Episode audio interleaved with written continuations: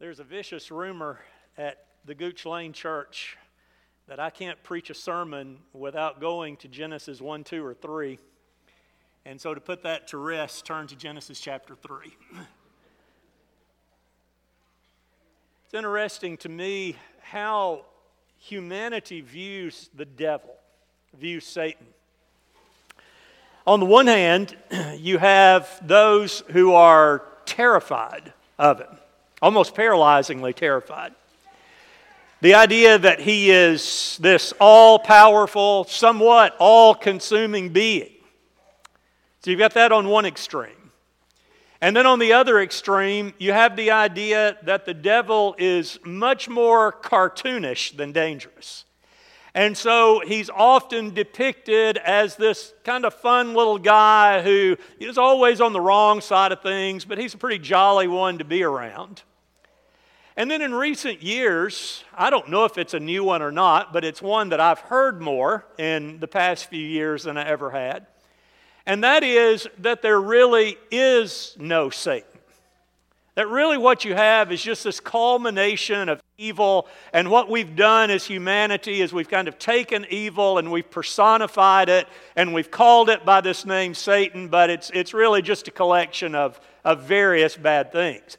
Uh, that may sound okay, but I believe the Bible totally disagrees with that idea, don't you? that Satan is this just kind of nebulous idea. So the question is who is he? What does he do? This afternoon, I want to deal with a topic that may sound a little odd at first blush. To call a, a sermon or to bring a topic to say that Satan is not God. That sounds pretty much like Christianity 101, that we all know that. But yet, what I'd like to do this afternoon with you is to explore basically two passages in which we're going to see Satan trying to push himself off as God, trying to make it look, and maybe more than look, sound like he is God or at least on the same level. And so I want to take us through those two passages. And then what we'll do is we'll take it to a very personal turn and we'll see that how he's tried to do that in the past, we need to make sure that he's not doing it to us because I can assure you he's still trying in all of our lives. So we're here in Genesis chapter 3. And we've got this beautiful, beautiful situation described in chapter 2, where God has created a garden and he lets the water flow, and the water meets the dirt, and out of this he forms the human, and he breathes into the human the breath of life, and he puts him in this garden, and he says, Eat from all of these trees, gives him one exception, we'll talk about in a minute, but he says, Every need is supplied. But what I want us to understand is something you already understand if you've spent any time in the book of Genesis, is that what we're really talking about in Eden is not so much the land of plenty or this place of perfection. It's the idea that it's a paradise because here is where God and human come together. And so in Genesis chapter 2, God has created the man and He's created the woman, and He said, I want you to have dominion over this place. I've created you to be a partner with me in all of this. And I want to give you this responsibility, but what I want to do is to have fellowship with you. And that's the picture that God is desiring for humanity. And as we mentioned this morning, just somewhat out of the blue in the story, we turn the page to chapter 3, and we've got this serpent showing up in the garden. No explanation who he is, no explanation what he is. Simply, if we're reading the Bible for the first time, we find this very odd circumstance where there is a serpent who is speaking. Now, later on, we'll get all the details about that as to who he is and what he is and what he's after.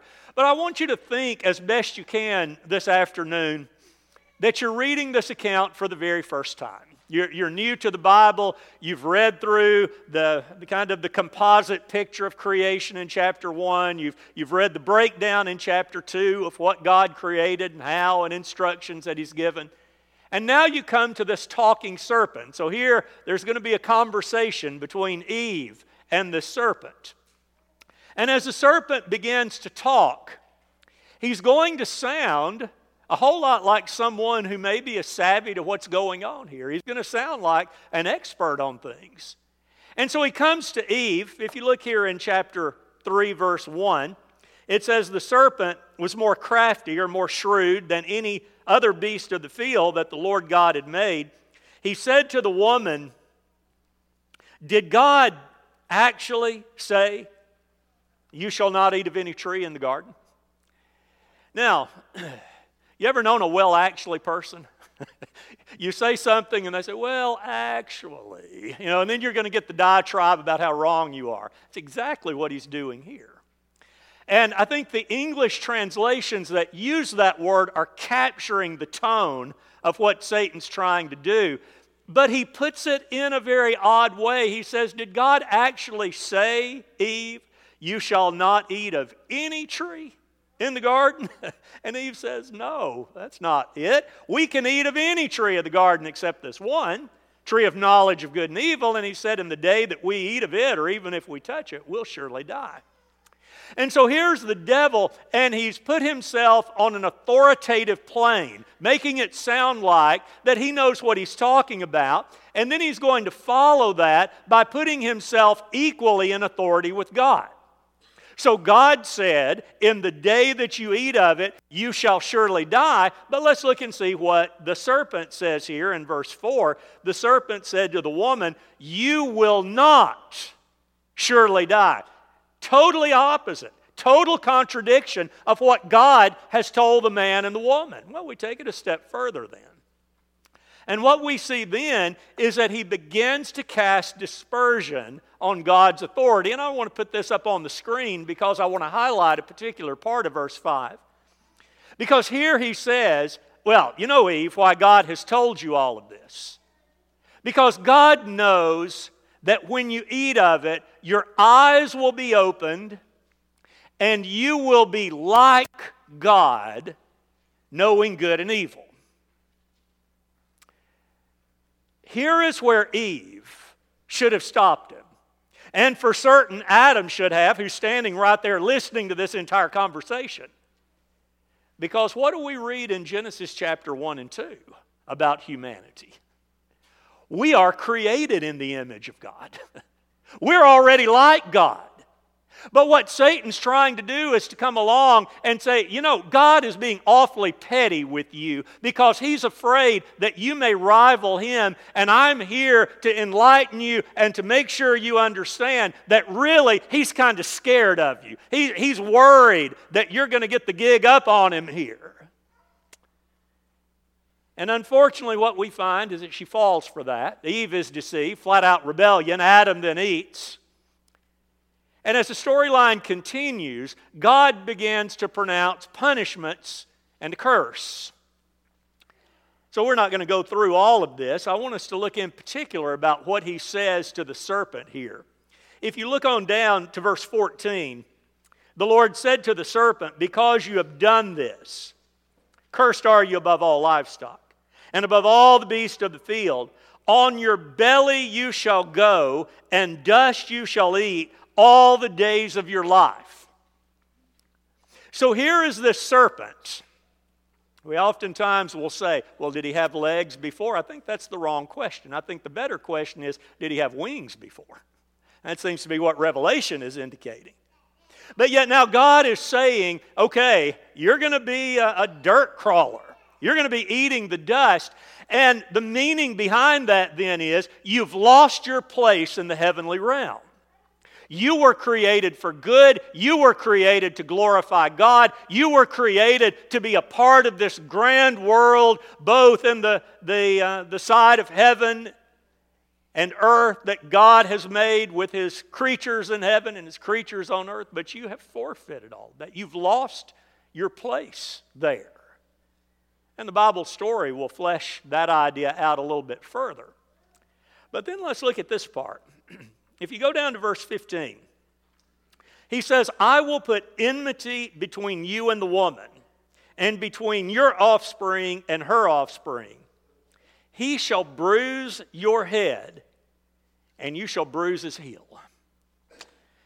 Now, if we're reading this for the first, first time, it's like, I can't wait to get to the next verse to find out what this means. What's all this about? That, that he's going to get his head bruised and he's going to bruise somebody's heel, and then God is gone. He, he's changing the topic here. And so he's left this question kind of brooding in the mind of the serpent Who's going to get me?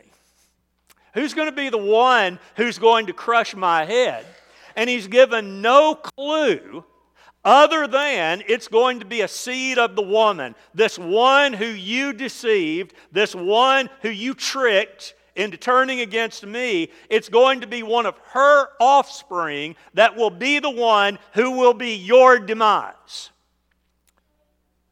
You ever wondered what Satan thought about for all those years afterwards? Do you think it ever went something like, I wonder if this is the one? He sees Cain, the firstborn of Adam. He's, he's pretty much the running quickly, right? Then you come to this man by the name of Noah. And Noah's righteous in the eyes of God, and he's building an ark to save uh, humanity. Any that'll get in. Is it him? Well, we see that that's taken off the map a little bit later. Is it Abraham? No. Is it David? Solomon? Is it King Josiah? You can kind of imagine that there is, is a bit of worry that's always lurking at the back of the mind of this serpent, wondering who it's going to be, who's going to come and ultimately destroy him, crush his head. And so we find that that goes on for a number of years. And if the Old Testament does anything, it shows that there is no one worthy of this title. Everybody in the Old Testament is falling, they're making grave mistakes, they're giving themselves over to the serpent, sometimes fully, sometimes they'll go in that direction, but then come back but none of them are living the kind of life that's going to typify one who's up to this task of defeating this supernatural force who's out for the destruction of mankind. Until a baby is born in the city of Bethlehem. And what we find in this is the one who looks like he may be the one.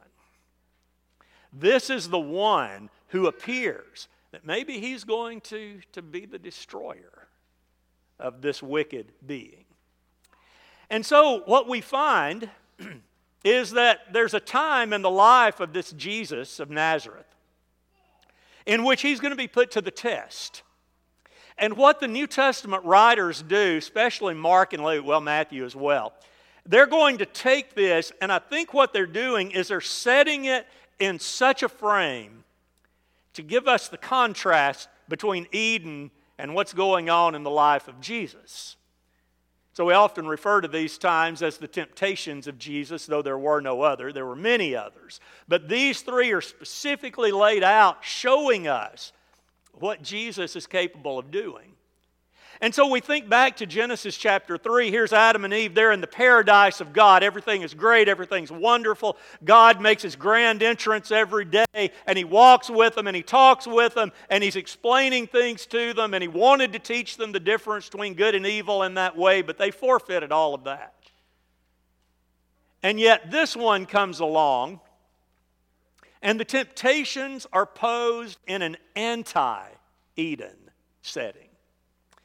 The writers give us a couple of indications of that. We're told that Jesus went out into the wilderness, the Spirit led him into the wilderness. And when we think about that area where that would have been, it's a very barren, treeless area, no plant life. And so look at the contrast here. You've got this paradise setting with trees of every shape and form. And yet, here is this one who's out in the wilderness, totally away from all of that. And then Mark seems to throw in a, a rather strange uh, connection for us. Mark says, as he's describing this, and there were wild animals there. Now, do you think that's an accident? Well, think back to Eden. In Eden, you had man and woman and God and animals all in happy union here. Everybody's getting along. But now, this one who's our potential snake crusher, here he is. He's out in the middle of the desert, and he's got all these animals around that, given half a chance, they would have been after him. And so, in this setting, then, the temptations are going to occur. Now, there's a question we might ask Does Satan know who it is he's tempting? Is he realizing that this is somebody different, or is this just the next one up? Well, I think we can answer that question by looking at some of the surrounding details in the life of Jesus. We know that when Jesus cast out demons, they knew exactly who he was. There's no doubt about that. They would, they would cry out, they would announce who he was, and Jesus would, Don't say it, don't call my name. He didn't want that kind of publicity. He'd kick them out. And so I suspect that if the demons knew who Jesus was, so too did Satan. But things are a little ironic here because here is this creator, the one who brought him into existence, who now has become a son of man. And he's going around uh, talking about himself, and he's not saying, I'm the great God of heaven. Uh, he's saying, The Son of Man has come. The Son of Man is going to do this. The human has come. And so, as all of this is playing out, then, we have to think about what's going on in the mind of Satan. Could God in the flesh be vulnerable like the rest of these folks that he's helped to bring down? Could this one, if I can just get him to sin, can I derail the plan God's going to be working through him? And as we think about all of that, we have our backdrop set.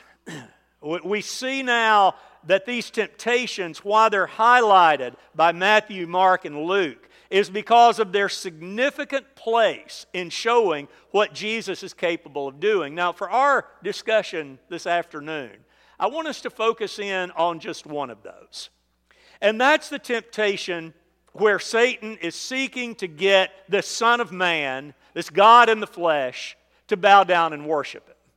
Now, if you're like me, you read through those temptations, and for many, many years, I thought by the time you get to this one, he's to the easy stuff now, right? He, uh, going without food and not turning stones into bread, or, or maybe uh, getting the celebrity of jumping off the pinnacle of the temple, those might have been real temptations. But what about this business of worshiping Satan? I'm more and more convinced this may have been the toughest one of all. And I believe Satan knew that too. And so, as the writers are telling us about what's going on, they're going to show us that Satan, once again, is presenting himself in a very godlike fashion. So, we need to think Garden of Eden. We need to think how he comes to Eve and he's using all of this godlike language to try to get her derailed. He's doing the same thing with, with, with Christ here. Now, let's look at some examples of that. Matthew chapter 4, verse 8, as Matthew is describing this, it says that he took Jesus not just to a mountain, but he says to an exceedingly high mountain. To a really tall mountain, is what he's saying. And if you consider that, that fits in very well with the Bible story, doesn't it? Because oftentimes when God would reveal himself in some way, shape, or form, it's going to be on a mountaintop. Ezekiel, I think, Uh, helps us to see that maybe Eden was located on a mountain. But for sure, we think about Sinai, we think about Mount Carmel with Elijah. All of these big things are happening on a mountain. And speaking of Ezekiel, in one of his visions, he's going to use the exact same phrase where God took him to a very high mountain where he's able to see all of these things that are going on. We find Satan imitating God in that. He's putting this in very much a theophanic kind of setting. Then we also find that he's going to use some kind of power to, to illustrate his offer. Luke's going to show us this. Luke says in chapter 4, verse 5, the devil took him up and showed him all the kingdoms of the world in a moment of time. I don't know how that operated.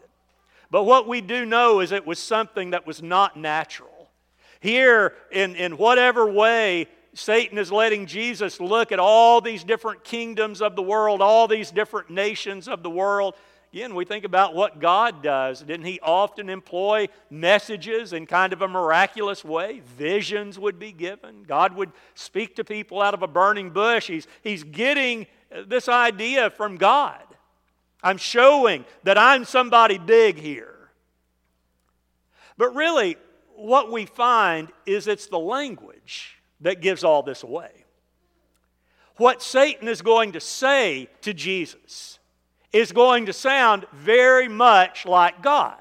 So let's look at a couple of examples of that. He says to him, first of all, and we'll stay here in Luke chapter 4 uh, for just a little while. In Luke chapter 4, as he's uh, giving these temptations, trying to get the Lord to fail, you look down to verse 6, and it says, To you I will give all this authority and their glory, for it has been delivered to me, and I give it to whom I will. All right. You ever heard anybody talking about getting authority before? Well, we need only go to Matthew chapter 28 to find that, don't we? In verse 18, Jesus says, All authority in heaven and on earth has been given to me. Now let's talk about when those statements are made. As the devil is saying this, this idea of all authority, this is before the crucifixion. As Jesus is using the term, it's after his crucifixion and his resurrection, where he says, Now, all authority has been given to me, but listen to what Satan's doing. He's offering Jesus the opportunity here. He says, I can do this, I can give you this authority. He goes on and he says, The reason I can do it is because I give it to whom I will. Now, does that sound God-like? Let's go to the book of Daniel. Daniel chapter 4. Here's this scene with Nebuchadnezzar who's going to be turned into an animal for a time. Daniel writes the sentence is by the decree of the watchers, the decision by the word of the Holy One, to the end that the living may know that the Most High rules in the kingdom of men and gives it to whom he will, and sets over it the lowliest of men. He says to Nebuchadnezzar, You shall be made to eat grass like an ox, and you shall be wet with the dew of heaven, and seven periods of time shall pass over you, till you know that the Most High rules in the kingdom of men and gives it to whom he will. It's a direct quote from God. So here's the devil saying to Jesus, I got the authority to do this, and I can give this to whom I will. Well, let's look at one more. We go on in verse 7. He says, If then you will worship me, it will all be yours. Does that sound familiar? Look at what Jesus says in Mark chapter 4. Jesus answered and said, Have faith in God. Truly I say to you, whoever says to this mountain, Be taken up and thrown into the sea, and does not doubt it in his heart, but believes, and what he says will come to pass, it will be done for him. Therefore I tell you, whatever you ask in prayer, believe that you have received it, and it will be yours. Every step of the way. Satan is positioning himself to sound like an authority, to sound like he's equal with God, and that there can be dispersion placed on the plan of God. What he tried to do with Jesus was exactly what he did with Eve.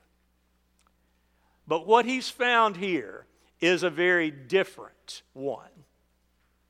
Now, let's talk about what the offer is. When we think about the offer, did he have authority over these kingdoms? Well, John 12 indicates that that's the case. And it's not really because of anything special about him, it's only because God delivered them over to him because of sin. It's because we abdicated. As humanity, we gave up dominion over the earth, and he came in and, and took control of that. So, did he have authority? Well, we could say, at least in this regard, he did have a following, didn't he? And so, what he does is he says, I'm going to give you a shortcut. Let's go back to Eden for a minute. What was the big temptation for Eve? It was to be like God, but not have to wait on Him. You see, God fully intended to teach man and woman the difference between good and evil. Go to the book of Proverbs, we see that. We, we find Proverbs showing what that would have looked like. He was going to bring them along, school them as they could handle it, show them, but they didn't want to wait on him. They wanted to be like him at that moment in time. And so here's Jesus, and he's waiting on his Father with this plan that means he's going to have to go through a whole lot of things. And what Satan is saying is, you really don't. There's a way around this. If you will simply worship me, they're yours. I'm done. I'm turning them over to you. And if he had done that, he could have avoided the crushing of his head, couldn't he? If he could have just convinced him. Is it really so bad? I won't mean it. I, I won't mean it when I bow down to it. I'll just bow, and in my mind, I'll be worshiping God. But Satan knew that if the God of heaven bowed to him, that would mean he was the superior, and the plan would be thwarted. So, what do we understand? He's run into a very different Son of Man, hasn't he? You think about all the sons of men who have walked the earth before Jesus, and they all had their price. They would get an offer of some kind, and, and they would take it. They would try that shortcut, and it worked out horribly every time. But this time, this one is different. And so, quoting from the book of Deuteronomy, as he did with all three of these temptations, he says, and I'm going to put it in modern vernacular, you've got to be kidding. You've got to be kidding.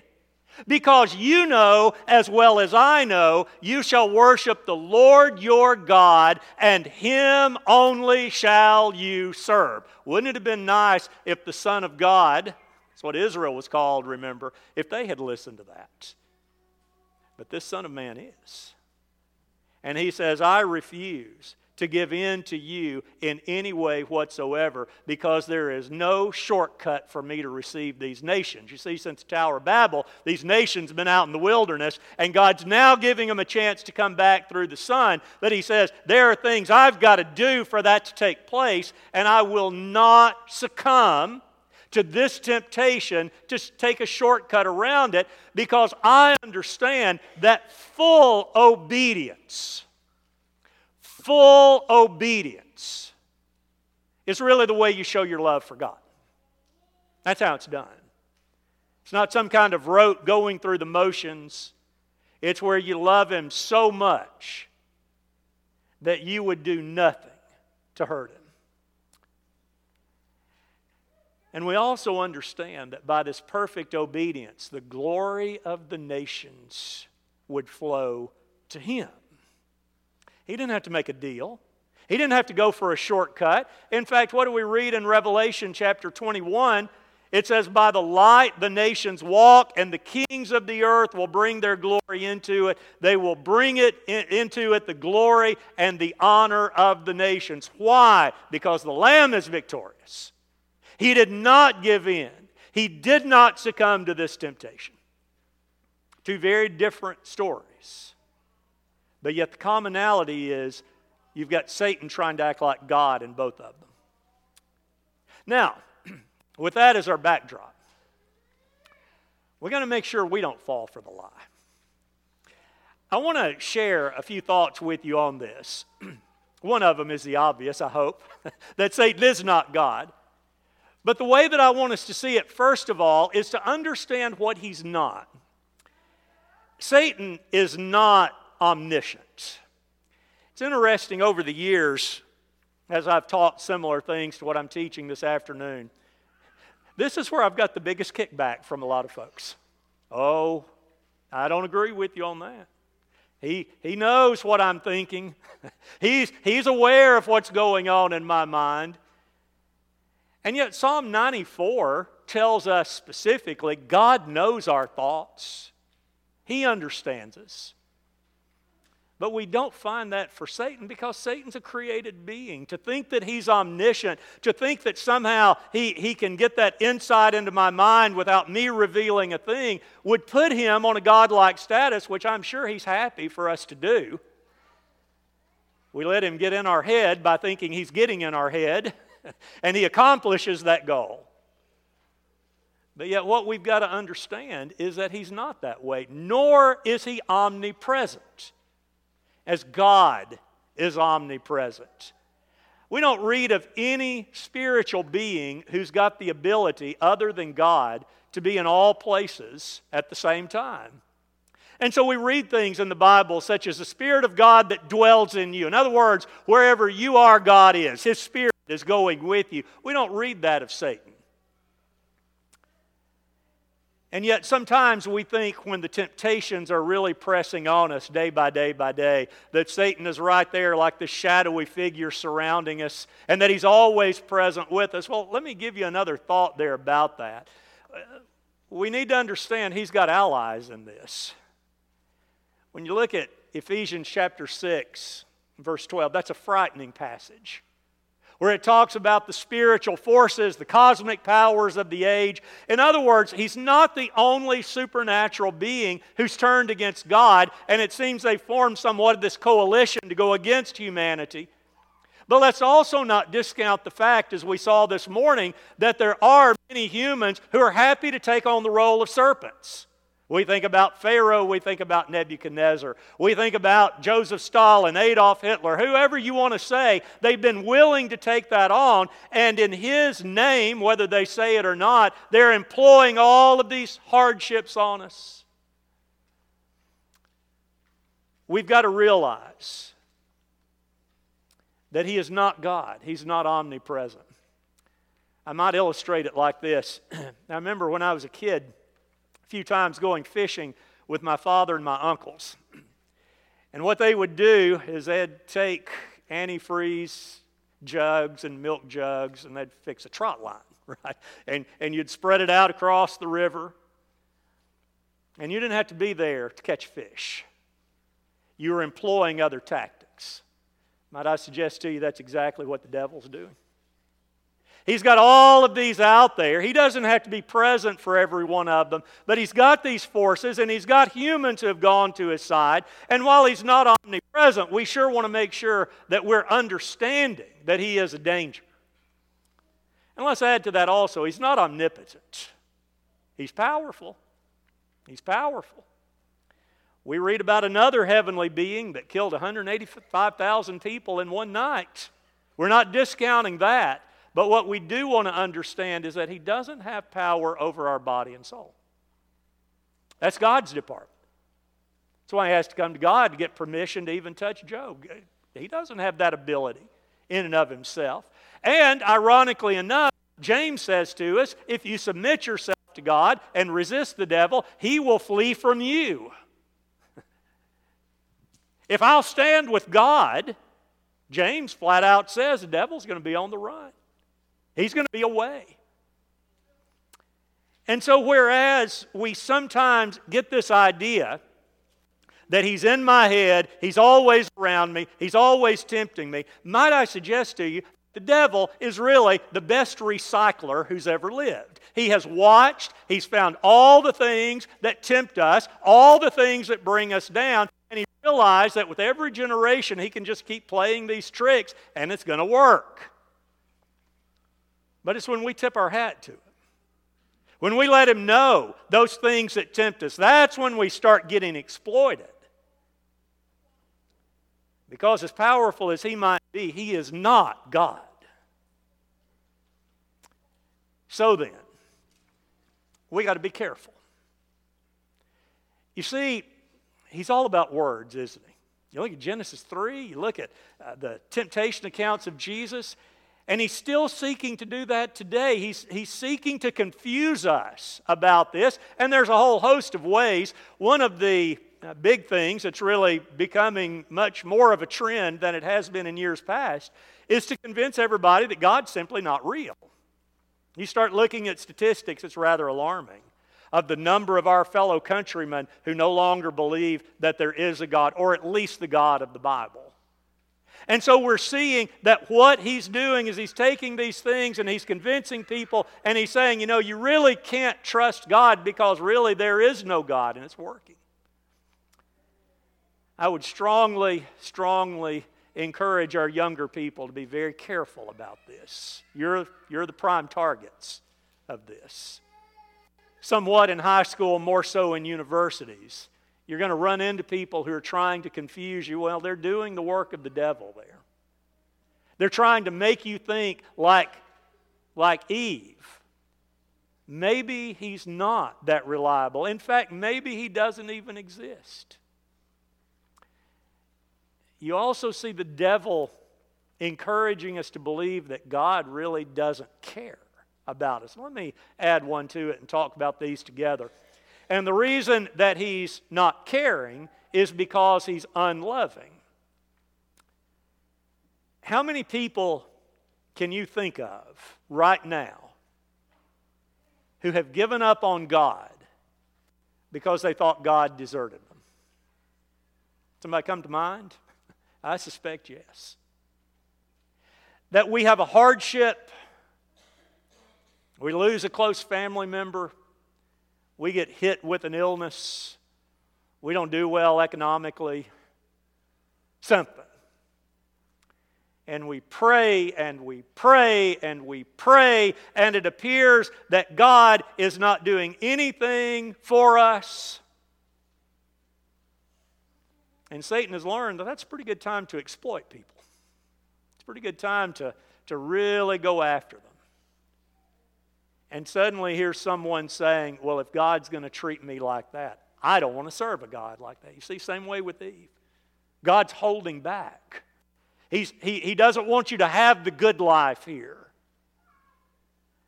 We think as well of how many things in which he encourages us to believe that the shortcuts are acceptable and good. And it usually starts something like, I know that God said to do it this way, but, and there we go. There's the shortcut. Really, is there any danger in doing it? And what do we find? We find ourselves out of Eden. We find ourselves on the opposite side following this one who's trying to pretend like he's God. And yet, here we've got Jesus that's providing the example. What did Jesus show us? He showed that temptations can oftentimes seem legitimate, but they can always be debunked by the Word of God. You know, we could have justified ourselves every which way in those temptations, couldn't we? We're out here, we're fasting, we're hungry, it's all been for God. And what's it going to hurt if I turn those stones into bread? What's it going to hurt if I get a following by jumping off the temple? And we start listening to ourselves and we become convinced that these things are okay. In fact, they might be good. In the long run, it's going to make no difference whatsoever. That's not what Jesus thought. We think about what he went through should be testimony to us that we do not allow ourselves to ever think that God is telling us to do something that's not important. He is not the circus master with these rings making us jump through them just for the fun of it. Everything is for a purpose to make us more like Him. And what does Jesus also show us? He shows us that sometimes it can appear that God is not near, even though He is. We think about Paul's words in 1 Corinthians 10, where he says, There's not going to be a temptation that overtakes you unless you're willing to let that happen. God's going to provide you a way of escape every time. Now, that way of escape may be a difficult course. But there's no way that the devil can have the power to back us into a corner that God can't get us out of. That's what we have to understand with all of this. You ever wondered what it would have been like to be Job? That would have been a terrible thing. And there are times when Job struggled with it, but what does he, what does he show us? He shows us at the end This is what it looks like to stick with God. But even more so, that's what Jesus shows us. And I hope that's what we're doing. So then, let me just leave you with this idea that there is no shortcut in salvation. There wasn't for Eve, there wasn't for Jesus, and there's not for us either. And I hope that if you're thinking along those lines, you'll take that to heart. That if someone, or maybe even yourself, you're, you're trying to find a justification for whatever way of not following the plan of God, to stop and to realize this may very well be this, this serpent trying to make me think he's God again, trying to give me a shortcut. No. God's given us a way of salvation. And no matter what the forces of evil may seek to do, when we're standing with God, they'll have to flee from us. That's God's promise. Aren't we glad? Aren't we glad that Jesus didn't take the shortcut? Because what that means for us is that that one hanging on the tree knew this is what I do for the nations. This is what I do to bring people to God. And I hope we're willing to have the same attitude toward Him that I don't want a shortcut. I want to be with you in every way so that I can be with you forever. Those thoughts are on your mind this afternoon, and you have just been on the cusp of obeying the Lord, but something's holding you back for whatever reason. Please don't allow deception to hold you back any longer. God's way is the way. And I hope you'll make that decision, even this afternoon, to make Him the true God of your life. If, you can, uh, if we can help you with that now, you can respond as we stand and sing.